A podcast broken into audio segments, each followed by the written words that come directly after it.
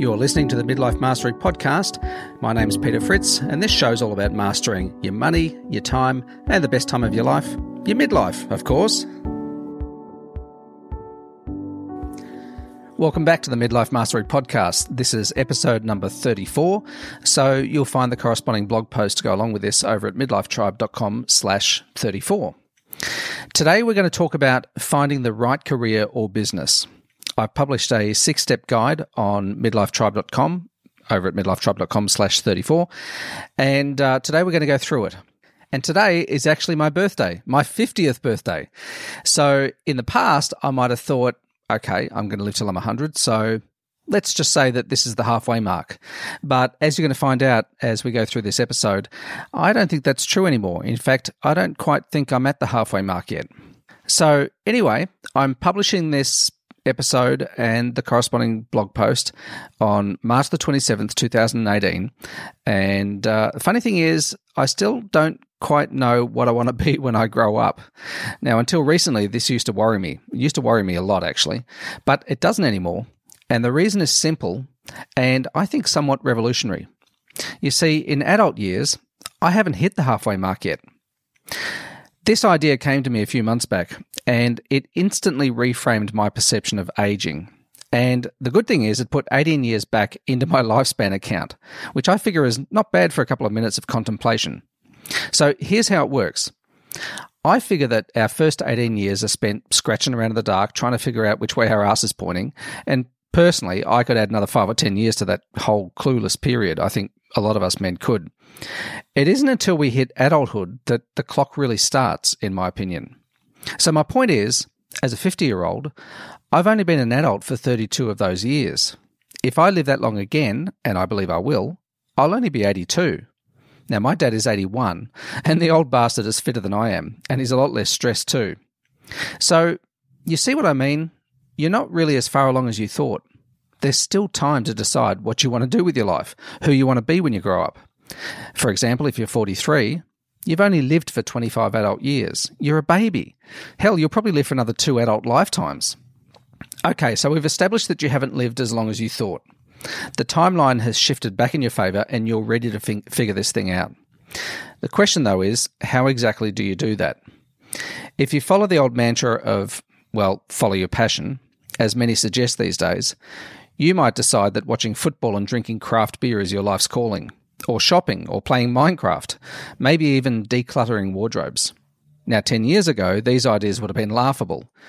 But today, people are making 10 million bucks a year posting videos of themselves playing computer games on YouTube. And unboxing videos are huge. Product review blogs are making serious money, and professional declutterers and life coaches are everywhere. I don't know about the football and craft beer thing, but I guarantee that someone's cashing in on that too. So, following your passion doesn't seem to be so stupid after all. But is it as simple as that? Well, as you might expect, the answer is probably no. Chances are there are other things to consider, and what might look easy on the surface for one person might well be impossible for you and your circumstances. So, how do you make sense of this and work through all these variables? Indeed, what are the variables? And what if you're one of those multi potentialites, someone who has a dozen creative interests and couldn't possibly settle on one, not even for a year? Personally, I found that the older I get, the more I struggle with this too. When I was young, dumb, and full of beans, I wanted to be a banker, and for two years I was. Then I wanted to be a journalist and a photographer, and for seven years I was that too. And this is really how it went for me for about 25 years, layer upon layer. Today, I'm interested in, well, a whole swag of different things. And that can be a real problem because unless you focus on the one thing or one group of complementary things, it can be difficult to make headway. But thankfully, finding the intersection between multiple interests can be our saviour. My years as a writer and photographer and web designer support my mission to help midlifers reinvent themselves because all of these skills can be beneficial to the cause. I can use all of them and others as well. We'll come back to this later, but right now, let's go through the steps to choosing the right work for you. Now, first up, I have to say that I owe most of the framework for this to the guys over at Fizzle. I often talk about the guys at Fizzle. You will have seen them uh, in a number of posts in the past, along with Steph Crowder and her podcast, Courage and Clarity.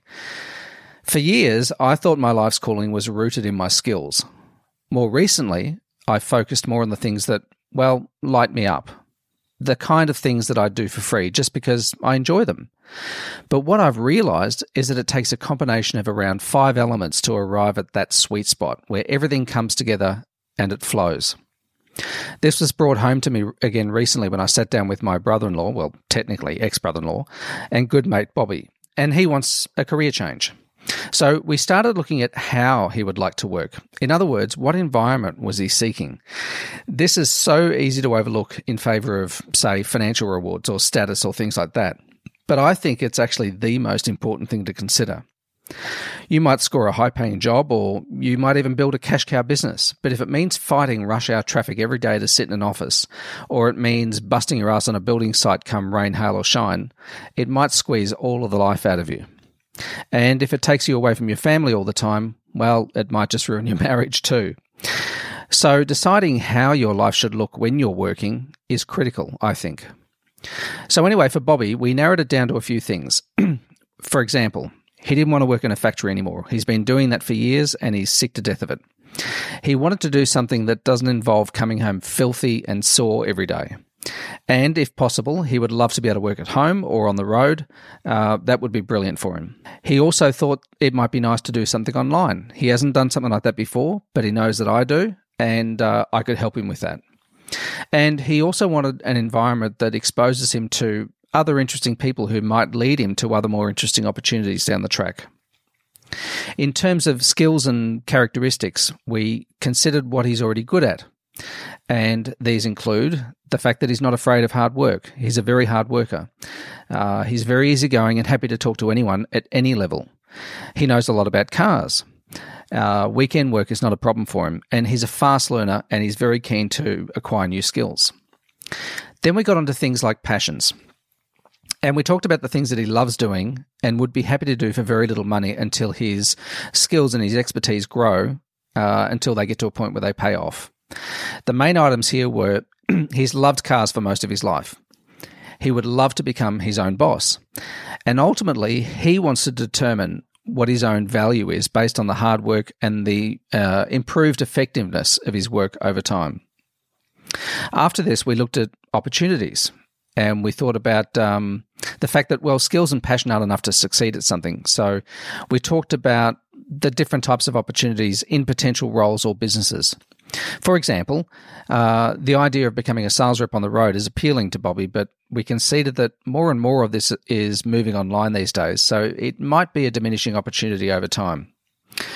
On the other side of the coin, the Australian retail car industry continues to grow, and dealerships are always looking for hardworking sales professionals who are prepared to adapt to this rapidly changing environment. Also, with online business opportunities popping up every day, we also agreed that although he lacks specific skills in this area right now, there's certainly no shortage of opportunities for him to stake a claim online down the track. After this, we looked at leverage. We considered where he might have um, some kind of unique skill or experience or attribute that he could use to amplify his chances. So, after a few minutes, we arrived at another list. Uh, first off, he's prepared to work for free for a few days so a potential suitor can sort of test drive him to see if they're a good fit for each other. He's given himself a five year window to create his ideal work situation, so skilling up along the way is something that he fully embraces and is happy to do. Fortunately, his expenses are quite meagre, so he doesn't need to hit his ideal income next week or next month. I can help him with the skills that he's going to need if he wants to start an online business, if that's where he chooses to go. And I also have some trusted contacts in the car industry, so introductions to certain people should be quite easy. And he's extremely good at problem solving. Uh, Bobby and I have worked on a few projects together in the past, and he has this uncanny ability to come at a problem from a completely different angle and solve it. He's really good at that. So then came the time to make sense of all of this. We had all this on paper, we wrote all this down as we went along, and we talked about possible job roles and even small businesses that he might pursue. Then we wanted to wrap some numbers around all of this, and we used Fizzle's brilliant weighted decision matrix to score each of the ideas against its six different criteria, which are very similar to the five that I've just outlined. It's essential that weighting is applied. I mentioned uh, that the decision matrix at Fizzle is a weighted matrix, and it's important because, say, having personal experience or skills with a particular topic is more valuable than, say, having inside connections. And likewise, being passionate about the thing that you want to pursue will usually outgun something else that's, I don't know, say a fast and growing industry. So weighting takes care of these variables. Afterwards, we narrowed the opportunities down to three ideas. Number one, selling cars. Number two, representing an automotive related business on the road as an account manager. And number three, selling products online, whether it's through his own website or through eBay or something similar. And after we scored everything using the decision matrix, this is what we came up with. Selling cars scored 375 points. Being an account manager on the road, 289 points. And selling stuff online, 349 points.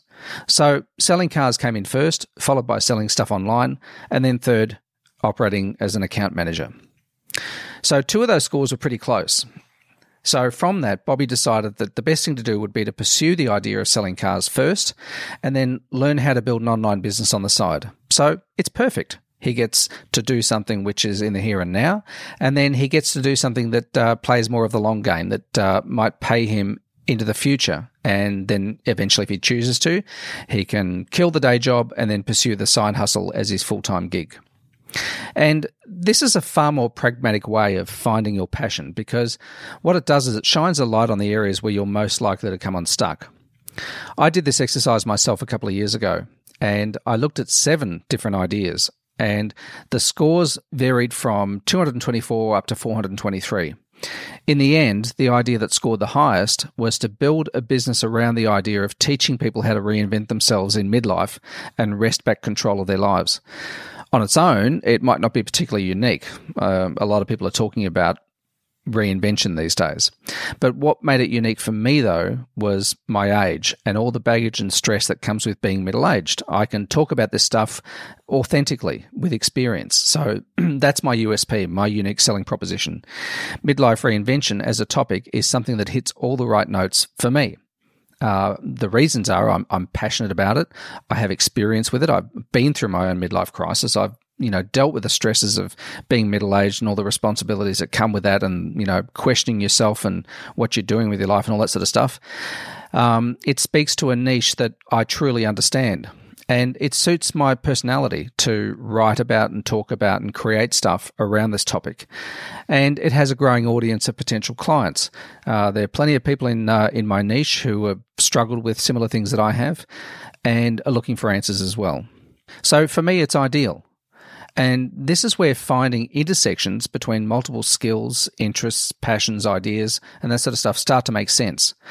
But here's the thing if I hadn't tackled this using a structured process, I may well have ended up trying to build a business around marketing and branding or photography. Both topics I've had decades of experience with. Without a scoring process, I might have gotten, I don't know, say two years down the track, only to realize that I wasn't unique enough to rise above the noise, or that the passion just wasn't there anymore. I'm still trying to figure out who I want to be when I grow up, but right now I've got to tell you that I feel like I'm doing exactly what I'm supposed to be doing, and it feels really good to be doing that. After all, I figure I haven't reached the halfway mark yet, so I still have plenty of time to grow up. Anyway, that's it for me for this week. Uh, if you want to read the corresponding blog post that goes along with this, just go over to midlifetribe.com slash 34. And if you'd like to try out Fizzle and test out their weighted decision matrix, then just go over to midlifetribe.com slash Fizzle and you'll be able to try them out for a month for free, which will get you through a good portion of their, um, of their nine stage roadmap and let you explore a lot of what they have on offer there without costing you a cracker. And finally, if you'd like a couple of ideas on how to reinvent your midlife, well, I wrote a book about it not long ago. It's not terribly long, it's about 60 pages long. It's um, full color landscape format, perfect for reading on an iPad or a laptop. And you can get that for free just by going to midlifetribe.com slash 15 ideas. Anyway, that's it for me for this week. Enjoy the rest of your week. Thanks for tuning in. Here's to mastering your midlife. Bye bye.